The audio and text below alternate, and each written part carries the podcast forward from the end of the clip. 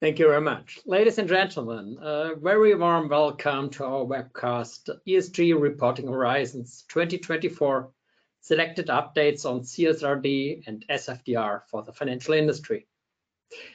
My name is Olaf Mielke. I'm a partner with the KPMG Frankfurt office, and uh, I'm acting as a partner in the financial industry asset management area. Together with my team, I provide a broad range of ESG reporting and advisory services. I'm glad that so many participants have joined our webcast today. Thanks very much for that. The team has prepared many interesting information and recent updates, and therefore, let's start. And I hand over to my colleague Johannes, who will be your moderator today.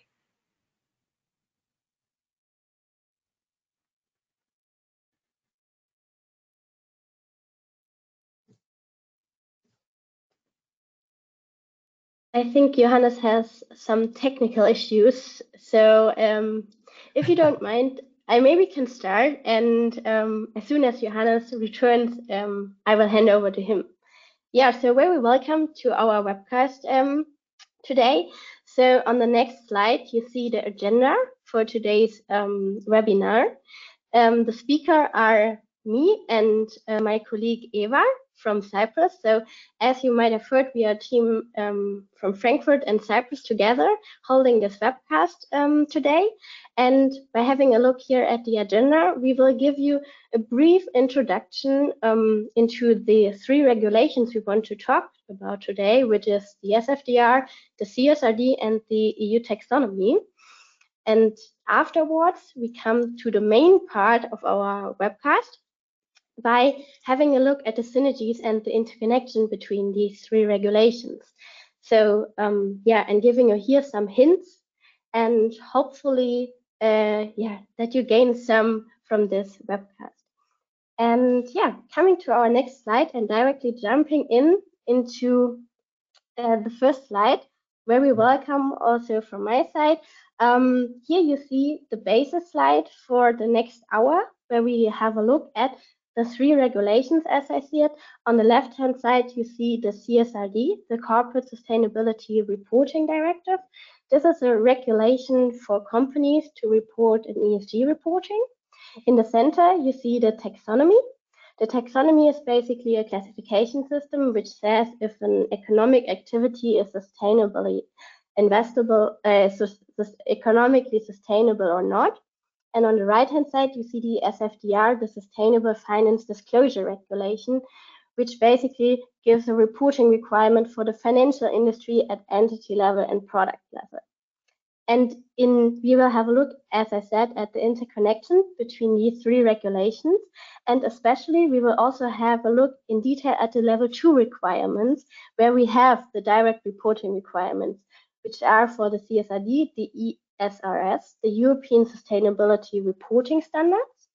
For the taxonomy, it will be the Article 8 Delegated Act. And for the SFDR, it will be the SFDR RTS specifying at entity and product level the uh, reporting requirements. And on the next slide, we will start with an introduction to the Sustainable Finance Disclosure Regulation. On the next slide, we started just showing you some articles. As I said, the Sustainable Finance Disclosure Regulation is uh, for financial market participants, so for the financial industry, and it divides in sustainability disclosures at entity level, which you can see here on the left-hand side, and on sustainability disclosures at product level, which you see on the right-hand side. And we've marked in color the articles which we have a look into detail today which are the articles basically which require a template, yeah, or um, additional ESG reporting. On entity level, this is Article 4, the so-called principal adverse impact statement, the PAI statement. And on product level, with Article 7, it's as well the PAI statement. And for Article 8, 9, and 11, for um, its the so-called SFDR annexes. These are the pre-contractual and periodic disclosures about the sustainability characteristics of a product. And on the next slide, we have summarized these reporting requirements originating from the SFDR.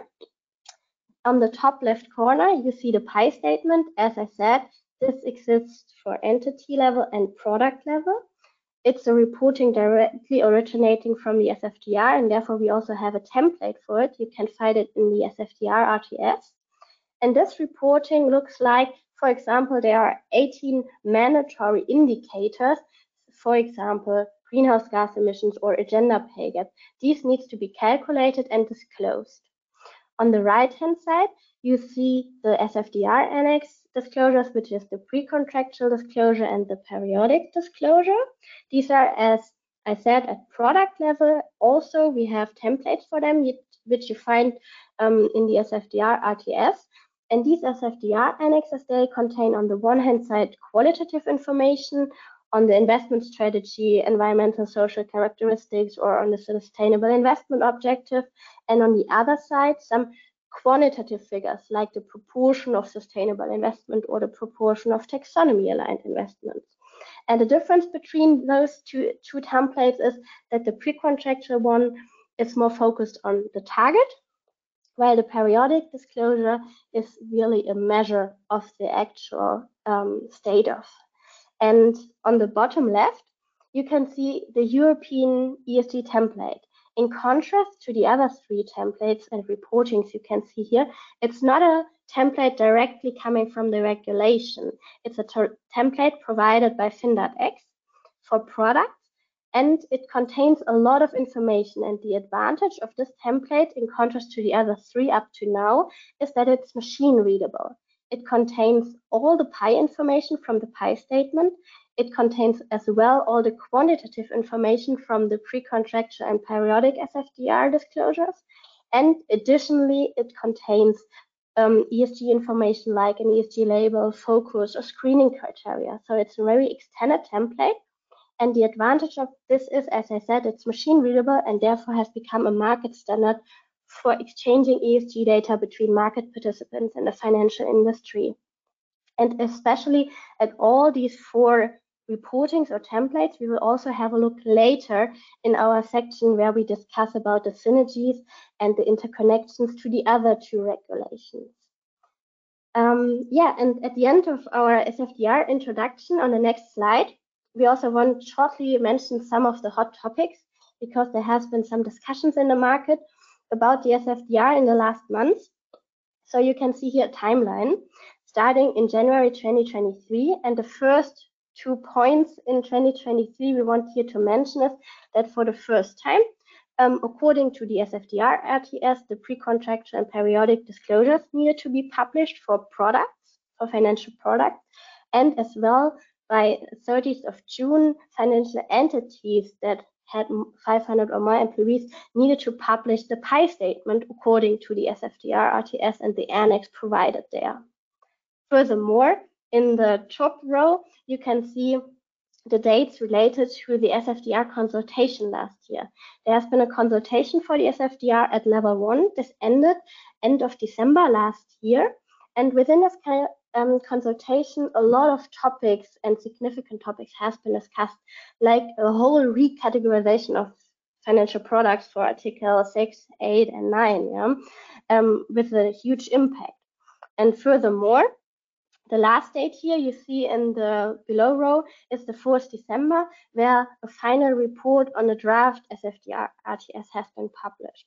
And here um, yeah, really clarifications on the PAI calculations has been provided, as well on how to um, include derivatives into the calculations. Formulas have been provided, and as well some additional mandatory indicators. Furthermore, the calculation of sustainable investments has also been specified. And as a last point, also the amendments of the pre-contractual and periodic SFDR annex has also been published there. And since we got prior to this webcast um, a question, especially to Article 9 funds, there has also been some amendments for Article 9 funds, especially Article 9 funds with greenhouse gas emission targets or Paris-aligned benchmarks. However, as it's a draft, it's not final yet.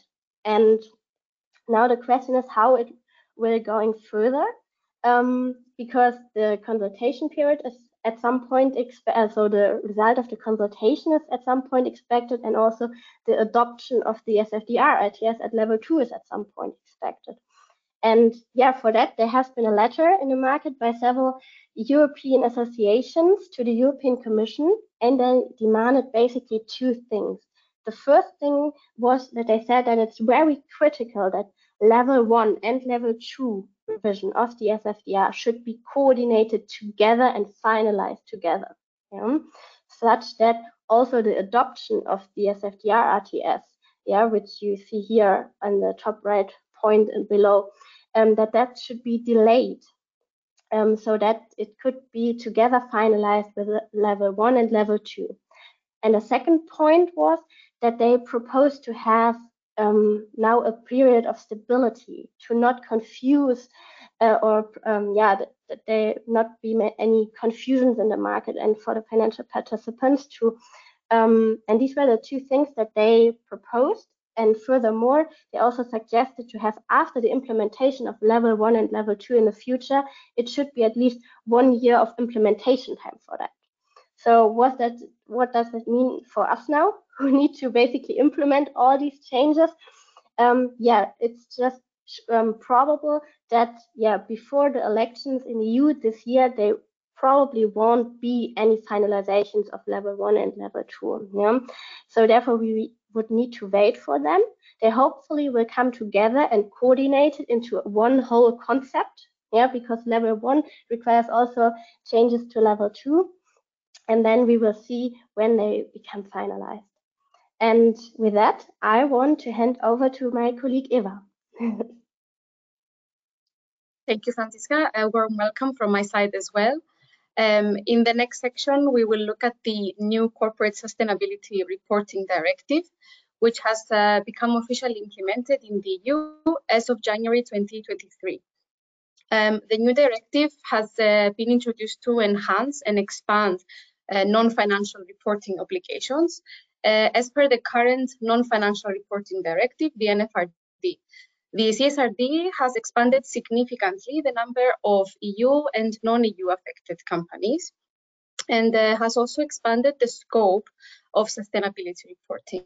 So it's going beyond uh, basic environmental and social considerations to actually requiring specific information on all E, S, and G aspects. Uh, so the directive uh, applies in four phases um, starting with, um, as you can see on the first circle in the center of the page, with large listed uh, PIEs that have over 500 employees. The next phase uh, covers large companies which fulfill two out of the three criteria we see in the light blue circle. So um, either over 250 employees or over 50 million turnover or over 25 million in total assets. The next phase covers listed SMEs, and the phase after that covers companies with uh, non-EU parents uh, that have a significant activity um, in the EU. Um, a key element of the directive are the 12 new European sustainability reporting standards, the ESRS, which we will look at um, a bit later. Um, as we can see on the right-hand side of the page, um, the directive now requires independent third-party assurance for the reports, um, which now have to be published with the financial statements. Um, if we move on to the next page, we will discuss some main objectives of the directive. First of all, standardization, um, the directive was introduced to ensure standardization across um, ESG disclosures uh, across the market to minimize inconsistencies and create a benchmark essentially for comparing sustainability disclosures um, across the, uh, the market. Second, uh, the ESRSs are quite extensive and very detailed. Um, therefore, reporting under the directive will create a transparency in the market regarding, regarding corporate uh, ESG activities. And lastly, um, a connection with other regulations such as the SFDR and the EU taxonomy um, is supporting the creation of a very cohesive uh, ESG uh, reporting framework. If we move on to the next slide now, uh, in which we, we, can see the uh, first ESRS, which were um, adopted in uh, July last year. So we have 12 standards um, that include cross-cutting and topical standards Two of these require the disclosure of general information, uh, ESRS 1 and ESRS 2, and they are mandatory for all. Um, uh, we then have disclosure requirements, which are subject to the double materiality assessment. And we have five environmental, four social, and one governance standards. Um, we will look actually at one example of an environmentally related disclosure requirement in more detail later on. Also, we are expecting that sector-specific standards will be introduced um, later on and will probably apply to more high-emitting um, industries. Um, we now move on to the concept of double materiality on the next page. So um, what does the CSRD require with respect to double materiality? Um, the principle of double materiality, it uh, requires companies to consider the materiality of sustainability aspects from two perspectives.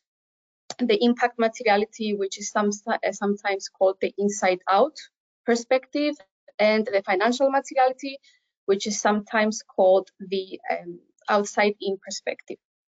Starting with financial materiality on the right hand side, um, this examines the opportunities and risks of sustainability topics for a company's financial position and uh, the future viability of its business model. Impact materiality, on the other hand, um, it allows companies to identify the actual and potential positive and negative impact of their business activities on various sustainability topics um, and the environment and the uh, community. So companies will now have to report information about all impacts, risks and opportunities across ES and G matters uh, determined to be material based on the impact materiality perspective and the financial materiality perspective or both. So um, if let's say a topic uh, meets these criteria, the company must report on it according to the specific ESRS standard for that um, topic. And um, it actually uh, requires disclosing information on four reporting areas, um, strategy, governance, uh, risks, impacts and opportunities, and metrics and targets. And uh, additionally, to uh, answer one of the questions we, we received before the webcast, the ESRS uh, actually do not explicitly state how the assessment will be designed or conducted by companies. Um, this is because a single process would not be appropriate for all types of organizations. Um, therefore, um, in the assessment, the company should look at all its activities, um, business relationships, third parties, customers, stakeholders, um, and they should essentially cover the entire um, value chain. So um, if we move on to the next section and the EU taxonomy. The taxonomy is a classification system and uh, it uh, covers activities uh, which are making a substantial contribution to EU environmental objectives, which were defined under the uh, European Green Deal. Um, it was created to uh, create transparency for investors and companies to reduce the, the risk of greenwashing. Um, since uh, companies are required to identify and explicitly map their um, environmentally sustainable activities to the taxonomy. Uh, it also complements the information disclosure requirement included in SFDR. So um, under the taxonomy, uh, companies have to report on multiple KPIs. Um, so starting with non-financial undertakings towards the bottom of the page, um, they have to report the KPI on the proportion of environmentally sustainable activities in their turnover, capital, and op uh, operating uh, expenditure. Financial undertakings, they have to disclose the proportion of environmentally sustainable economic activities in their financial activities. So their lending, investment, um, and insurance activities, um, what we call the green asset ratio. Um, on the next page, we can see the six environmental objectives of the EU taxonomy. So we have um, first and foremost climate change mitigation and adaptation, uh, water and marine resource preservation, pollution prevention, the advancement of circular economy, and the protection of biodiversity and ecosystems. So for an activity to be considered taxonomy aligned, it has to be making a substantial contribution to one sustainability objective, so one of the six. Um, for this assessment, um, they have to follow three steps um, that we can see towards the bottom of the page. Firstly, the activity has to be um, complying with the technical screening criteria in the, um, uh, the delegated act. And uh, it also has to be determined whether the activity are, um, is transitioning or enabling uh, or neither. Um, second, uh, the activity must not do significant harm to all of the other five environmental objectives. And thirdly, it has to comply with the minimum safeguards on uh, human and labor rights, bribery, taxation, and fair competition. Uh, moving on to the next, um, the next page, we will uh, focus on a specific example of the taxonomy KPIs, the green asset ratio for banks. So um, a bank to report on its green asset ratio must uh, essentially filter its economic activities through a funnel. Um, starting from top to bottom, a bank will first determine the denominator of the covered assets. Therefore, it will exclude any exposures to sovereigns, central banks, supranationals, and include on-balance sheet assets of its uh, banking book. Uh, it will then move on to exclude from the covered assets any assets held for trading, derivatives, um, interbank loans, and exposures to non-NFRD corporates. Thirdly, before moving on to um, the alignment check, uh, the bank has to check whether the economic activity for a particular exposure is included in the Climate Delegated Act. Um, for alignment, the three steps, as we uh, mentioned before, they have to be fulfilled. So the technical screening criteria compliance, the do no significant harm, and minimum safeguards. And lastly, of course, um, the bank has to report the several uh, green asset ratio KPIs. Um, the main KPI um, is the average of taxonomy aligned uh, assets over total covered assets that we can see at the bottom of the page. Um, we will look at the green asset ratio case study of uh, the bank in, uh, in more detail uh, later on. So the last page of this section, um, it shows some of the key challenges with taxonomy reporting. Um, for example, uh, mapping the economic activities against the highly prescribed and very detailed uh, taxonomy activities, and um, designing processes and controls for reporting and ultimately disclosure. Um, before we move on to the next section on the interconnections between the three regulations, um, we would appreciate it if you could respond to our survey questions that you will be seeing on your screens shortly. So the question is, um, to what extent have you started considering the reporting requirements under all three regulations, ESFRD, SFDR, CSRD, and the taxonomy? And the possible answers are um, not considered yet or to a small extent, uh, defined reporting requirements for one or more regulations, and uh, identified synergies and started preparing for disclosures.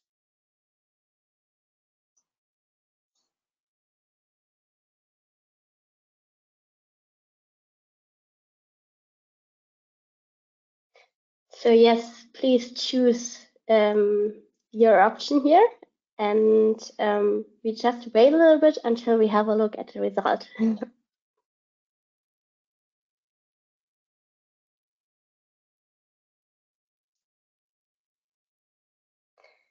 so, as we can see, um, yeah, so almost one third have not yet considered it. Also, um, yeah, one fourth has identified synergies and started preparing for disclosures. That's very great.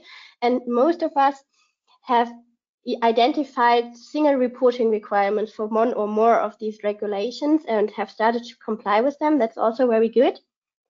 Um, and especially now comes the main part of our webcast and we will have a look that, um, yeah, especially here for option three, you are then prepared to have a look at the synergies to be compliant with all of the three regulations and having a look at the interconnections now. So on the next slide, we first want to focus um, on the CSRD and the SFDR, so left and right, and how they are interconnected and how the whole investment chain, so how the financial market participants, the company subject to the CSRD, and the financial products find their place within this whole construct. And yeah, on the next slide, we, as I said, want to have a look at the CSRD and the SFDR. So as we have covered in the introduction, the CSRD is basically for companies to report the sustainability reporting and also include the taxonomy figures. However, the SFDR on the other side requires the financial market participants, so the financial industry, to disclose for their investments and for their products um, ESG reporting, including as well EU taxonomy figures. And yeah, so how does it work? And at some point, the regulation, both regulations are designed that way that they work hand in hand. So that means, for example, the CSRD requires all companies not only the financial ones to disclose, for example, the greenhouse gas emissions, some water or waste indicators.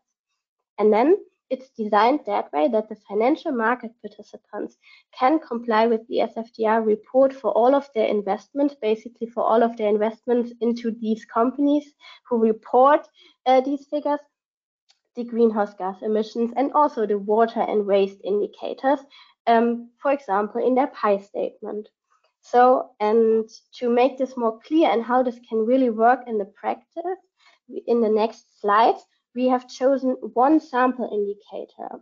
And um, from this sample indicator, we want to show you how it can really look like. So we've chosen the so-called energy, energy consumption and energy mix. And first have a look here on this slide um, to the CSRD. According to the CSRD, the energy consumption and energy production is the ESRS E15.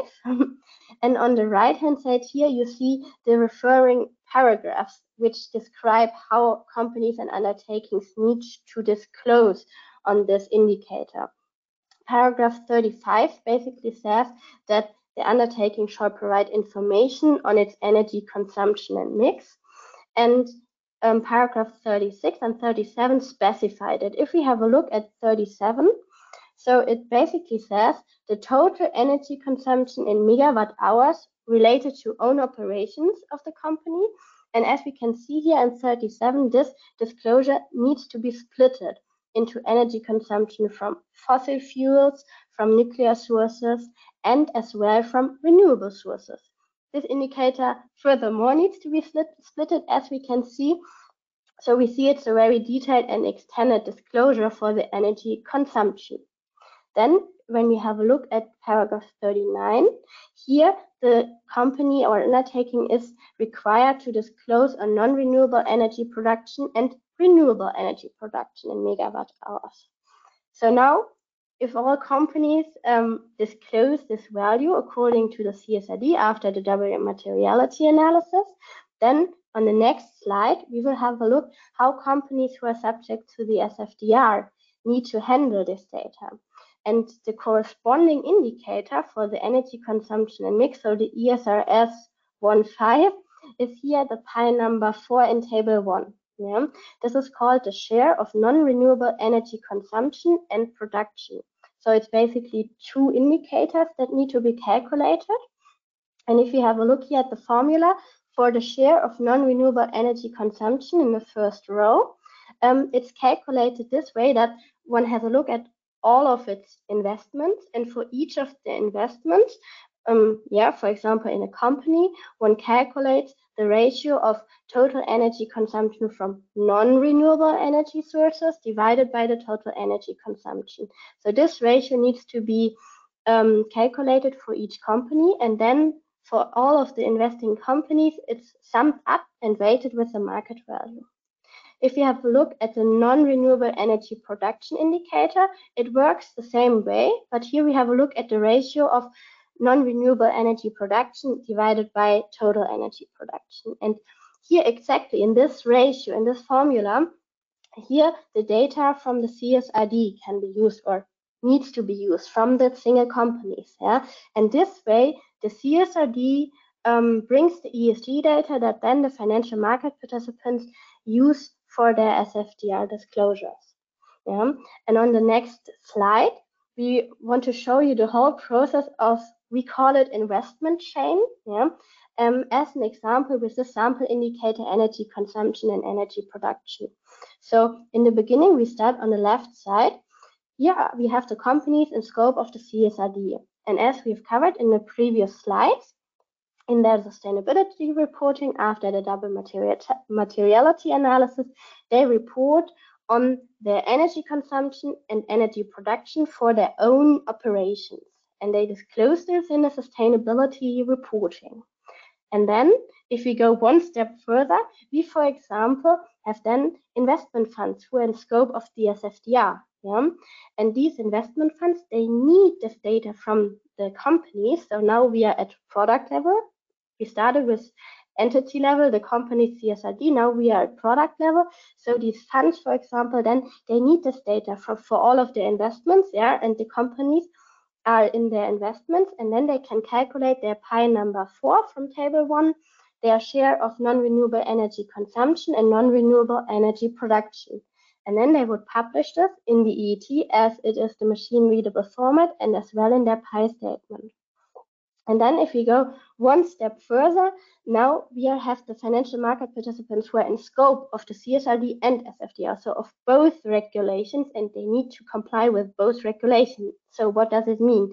This means that they need to um, publish in their sustainability sustainability reporting as an example for the special indicator yeah for their own operations energy consumption and energy production yeah the ESRS 1.5 Furthermore, they, but they also need the data from the underlying investment. That means from the companies and also from the investment funds, yeah, to calculate their PAI statement. So for all of the investments, they also need to calculate their share of non-renewable energy consumption and production. And here in this diagram, we see how crucial the role of the CSRD basically is to bring data into the market and how crucial all the templates are. And by having a look at this, we will now have a look at another interconnection and I will hand over to my colleague Eva.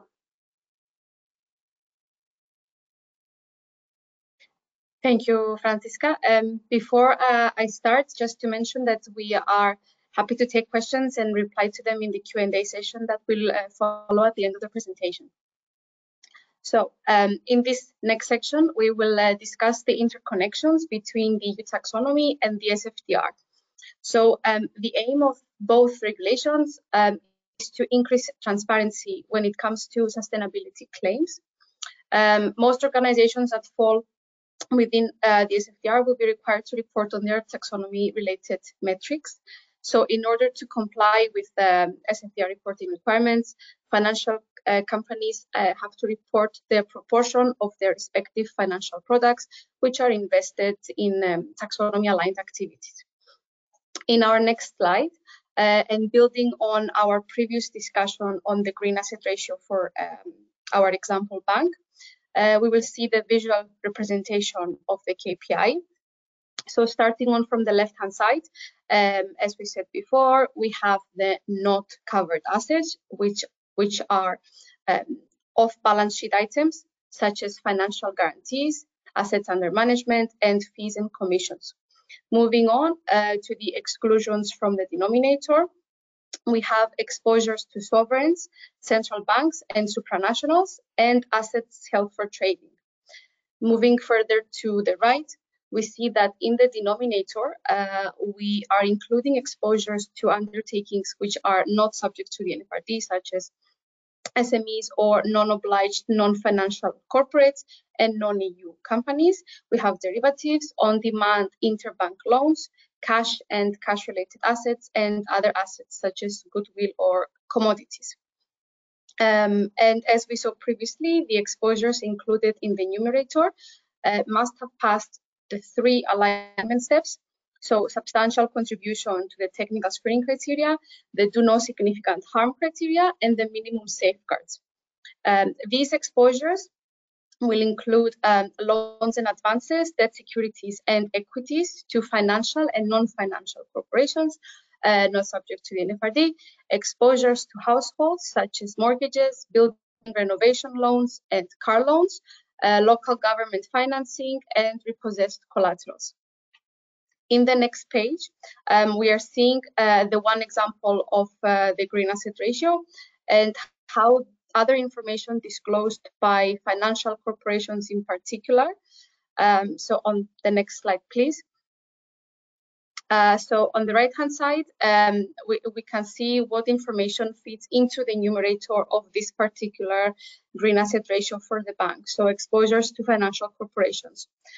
The financial corporations to which our example bank is exposed, um, they will need to publish their EU taxonomy KPIs for the bank to include uh, under the green asset ratio, both in terms of their turnover and capital expenditure. Um, this will include asset managers, investment firms, and insurance and reinsurance companies, um, all of which have um, separate but uh, similar KPI requirements, and each of them have uh, specific templates templates which um, have to be completed. Um, now I will hand over to Franziska, who will look at the whole investment chain and how financial market participants rely on taxonomy-related reporting. Yes, perfect. Thank you, Eva. Before I continue, just one note, feel free to ask us any questions in the chat. We are happy to receive your questions and answer them in our webcast today. So now continue on the next slide. Um, um, yeah, as we've done it for the SFDR and the CSRD interconnections, we will in the same way now have a look at the whole Article 8 taxonomy construct and how it interconnects with the SFDR in the whole investment chain. Yeah. So in the beginning on the left hand side, we have here the companies who are in scope of Article 8 of the taxonomy. And according to this Article 8 in general, so we mean non-financial companies uh, here, they need to report on their taxonomy aligned economic activities, yeah, in turnover, capex, opex, so basically if they are environmentally sustainable or not. And then if we go one step further, we again have investment funds um, as an example who are in scope of the SFDR and the taxonomy. And these investment funds, they highly need this data from the companies on the left side because they invest basically in these companies and in their SFDR annexes, they are required to calculate a taxonomy alignment, a taxonomy figure, yeah? And this needs to be break down. yeah? It's not just one value um, into fossil gas and nuclear energy. It needs to be split in turnover, capex, opex again, yeah?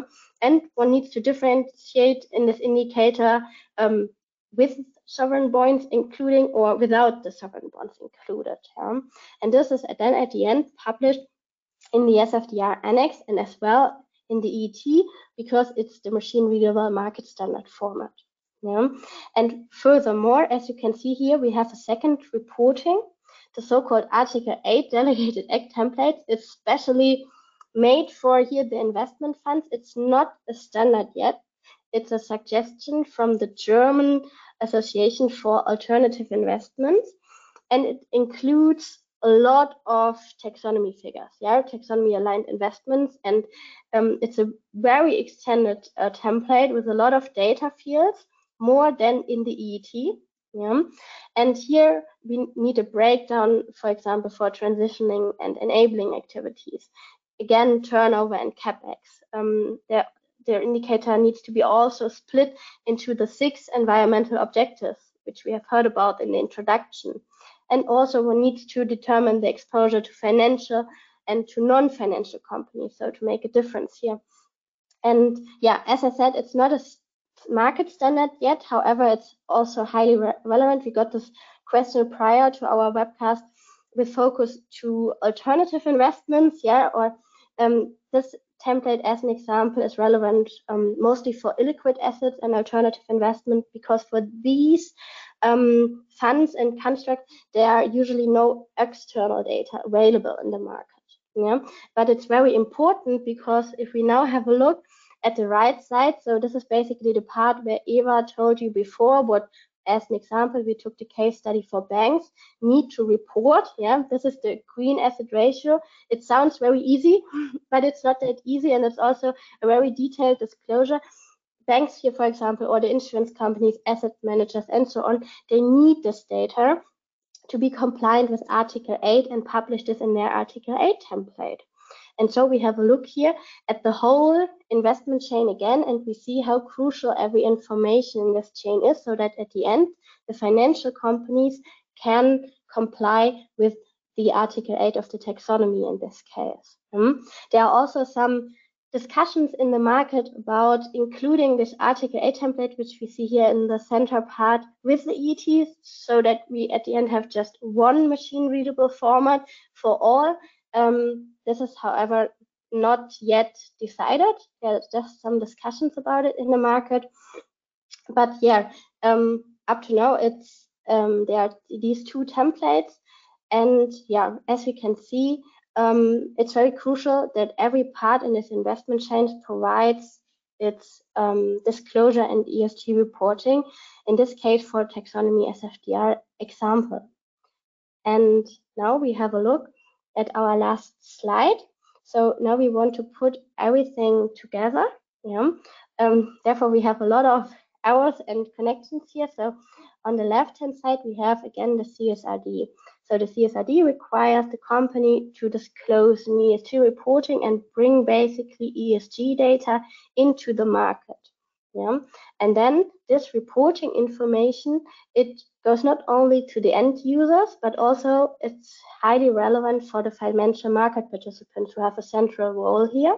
You can see them in the center part because they need to comply also with the requirements due to the SFDR. They need to um, have to fulfill the requirements for their financial products and calculate in their PAI statements also at product and entity level all the indicators and for that they need the CSRD data. And now Eva, please continue with the taxonomy. Thank you, Franziska. And um, we see at the at the end, towards the bottom of the page, that the information published by companies on the CSRD will also also include the percentage of activities aligned with the EU taxonomy, which will cover the percentage of their current and future revenues coming from these um, activities.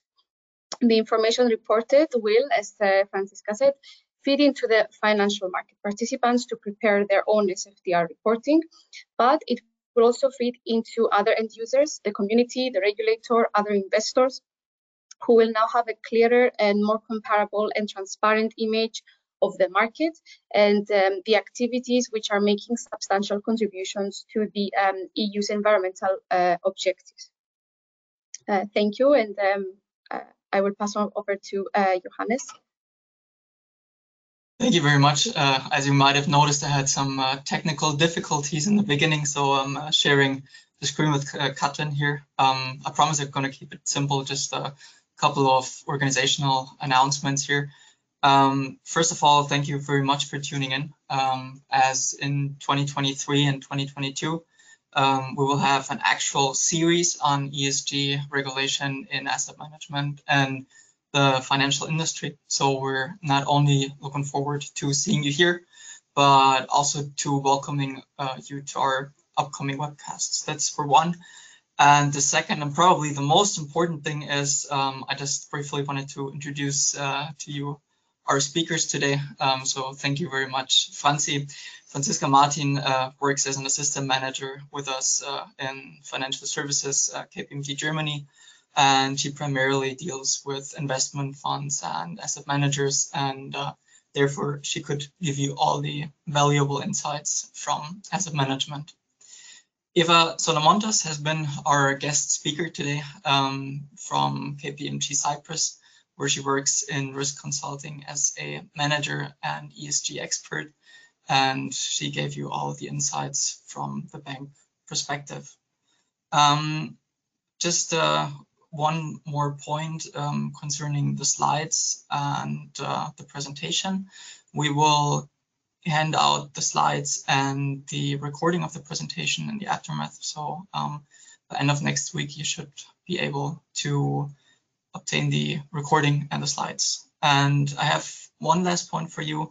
Uh, we would highly appreciate um, if you could take 30 seconds of your time and just give us some feedback on um, on the webcast itself. Um, before we jump into the questions, uh, we ticked off number one uh, that related to the handout, and the second question has been to which, um, sorry, no, um, regarding the PAI statement, which product level other than summarized do you um, want to mention that was for you, Franzi?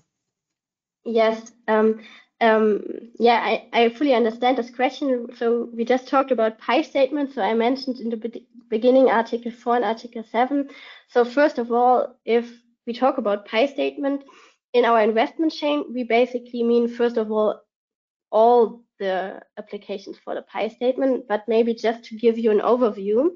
Um, in the market right now, there are five ways on how to um, consider PAIs. Yeah. So first of all is the Article 4 at entity level. Yeah. The second one that we mentioned is Article 7 for the product. So this is at the one entity level and product level. Yeah. The third one is for the products as well. They can or need to consider PAIs um, as part of their do not significant harm um, statement for sustainable investments. Yeah. And then this is basically also according to the template. Yeah.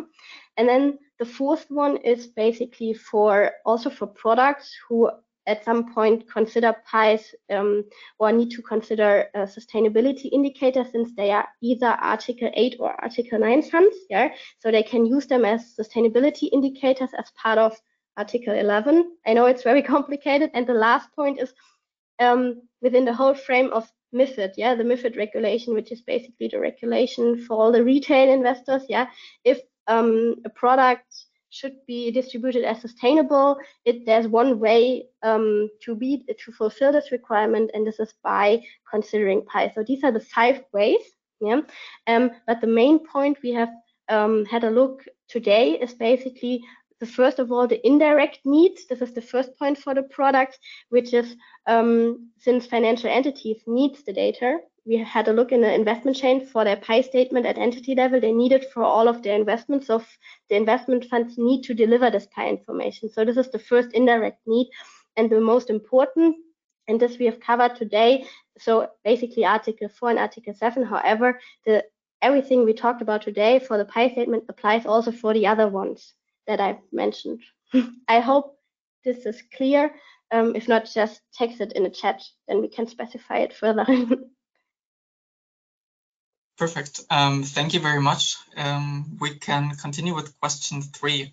It says, could you please explain to which financial entities the described regulations are applicable, e.g. to banks, financial service providers, captives, list of corporations?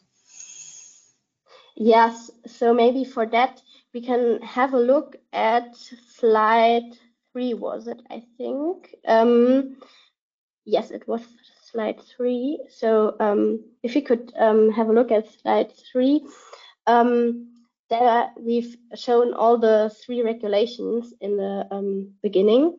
Yeah. And um, so this is just in general to show you. So, and if you now have a look, so basically for the financial, for the SFDR, these are the financial market participants, and basically the SFDR applies to all financial market participants and financial advisors, but especially the PAI statement for Article 4, where we talked about today in detail, is for those financial market participants with 500 or more employees or where the parent company has the 500 or more employees. So for there, for that entities, it's mandatory. Yeah. Other companies can opt in or opt out in this case. And maybe Eva, you can um, continue here for the other two regulations. Uh, thank you. So um, the other two regulations actually do not distinguish between um, affected companies. So they apply to all types of companies, irrespective of whether they are financial companies or non-financial companies.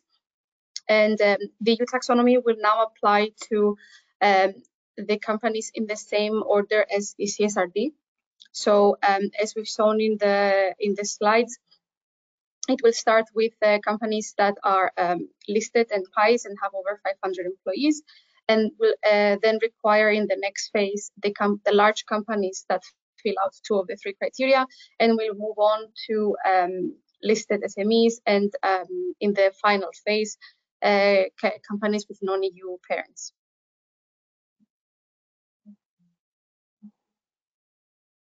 Perfect. Um, thank you very much. We have question four that says, what is the difference between RTS and ITS? So I think this is more of a general question, not related to ESG. Mm. Um, so basically, RTS means regulatory technical standard, ITS implementing technical standard. They are both um, for specifying the level one reg um, regulation and making um, the whole regulation more clear in detail and specify them. And yeah, that's it, I would say. Perfect, thank you very much. Um, then we have one for Eva. How do CSRD slash NFRD expectations relate to expectations from the recent EBA GL on ESG risk? What do banks have to watch out for? Um, thank you. So um, the uh, EBA guidelines are very much linked to uh, reporting requirements under the NFRD and now the CSRD. Um, as we saw in our presentation, um, one of the aspects of CSRD reporting is on the impacts, uh, risks and opportunities um, associated with the ESRS. Uh, therefore, a proper um, assessment and uh, management of ESG risks will inform uh, the disclosures, um, will uh, adequately inform the disclosures. Um, generally, banks have had um, have had to pay more attention on the climate environmental risks because of the ECB guideline of 2020. Therefore, at the moment, the E is uh, gaining a has gained a, a lot of momentum uh, in the market. However, um, the SNG uh, aspects of it should not be uh, forgotten, and they uh, now with the CSRD, we will have to um, examine them all together. Perfect. Uh, thank you very much. Uh, the next question is actually um, quite long. Uh, taxonomy Article 8 uh, DA template. So far, this is not standard, uh, not least because the asset managers are not obliged to provide this data. How do those who already acquired the data, e.g. insurance companies, solve this problem today? That's the first part. Um, thank you. So um, actually data availability and uh, data quality has been one of the greatest challenges um, with the taxonomy reporting and we are seeing now um, companies especially in the financial sector that they have to report on taxonomy um, having to struggle as reporting under under the taxonomy um, does not accept approximate data. Um, however now with the csrd and um, we are expecting that there will be a greater influx of data in the market, which uh, will be um, will be will support and inform the disclosures better. Perfect. Thank you very much. Then the the second part of the question, as that it's a very long one, um, says, do they use the available taxonomy data that they already require for direct investments and apply it to the holdings of the investment funds? Um, yes, they do on a certain extent, and they but they will require more. And then, as I said in a previous uh, response, now with the CSRD, we were expecting a you know better transparency and uh, data quality. Perfect. Thank you very much. Um, questions are coming in. Franzi. Um, what is your opinion on voluntary standards such as GRI? Are they entirely superfluous now or do they still serve a purpose? Yes, so in a market, I think there are a lot of voluntary standards. And um, yeah, I, uh, from our opinion as um, yeah, as much. Uh, so basically, um, there's somehow an initiative in the market to align all these initiatives into at least at the end one template.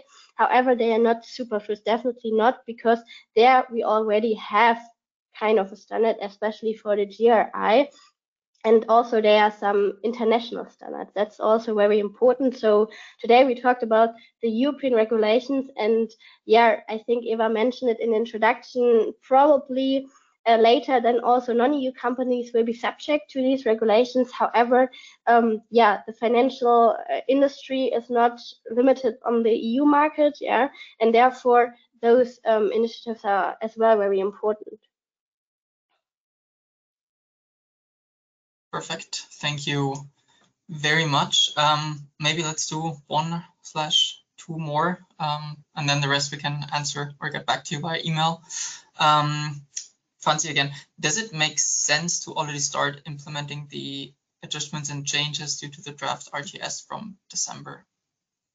Yes, yes. So that's a very good question because, um, yeah, there are, um, as I've um, shown in the slides, um, there are um, very clarifications on all the formulas, how to calculate PAIs, how to treat the derivatives, how to calculate the sustainable investments of these in the PAIs, uh, in the SFDR annex and in the PAI statement. So there are a lot of clarifications. Um, however, we need to say they are not final yet. And we also need to say that they probably will be finalized together with level one, SFDR level one later. Yeah. So we probably need to wait here a bit until they become finalized. And therefore it would really make sense to have a look, read them. However, um, there may be some changes since if the SFDR at level one, which has been discussed in the consultation, will be significantly changed, then there will definitely be some significant changes also at level two. Yeah. Therefore, um, it's it's very worth it to read it and um, yeah to already get into touch with the new um, um, suggestions here and clarifications. However, they in yeah in due time they will not be finalized and therefore we need to wait until we have the final level two and level one revision of the SFDR. Perfect. Thank you very much. Then uh, maybe a short one. Um, Eva, back to you. We as a company are investing in activities which are not taxonomy aligned. How will these be recognized? Okay. Um, so uh, while the EU taxonomy only uh, reveals whether companies have taxonomy uh, aligned activities or not, the CSRD now requires more detailed reporting on a broader range of sustainability issues. So I think it includes um, environmental uh, KPIs, for example. Uh, based on this information, um, financial market participants can now start to recognize uh, different degrees, let's say, of environmental performance um, that may that may not have been categorized uh, by law as uh, taxonomy aligned. so um, it is important, though, to remember that um, even though an activity may not qualify as green under the taxonomy, it does not necessarily mean that it's um, unsustainable, um, given the need to actually making a um, substantial contribution. And to also remember that um, the EU taxonomy doesn't uh, is not a mandatory list for investors to invest in. Um, therefore, uh, financial market participants they can choose to invest in companies that carry out economic activities which might ha have different degrees of um, environmental performance. Perfect. On the spot. Thank you very much. Um, the remaining questions we're going to back to uh, get back to you with an email. And um, as I said, you'll get the slides, um, you got the recording, and we are looking forward to welcoming you to our next session on ESG. Thank you very much for joining. Thank you.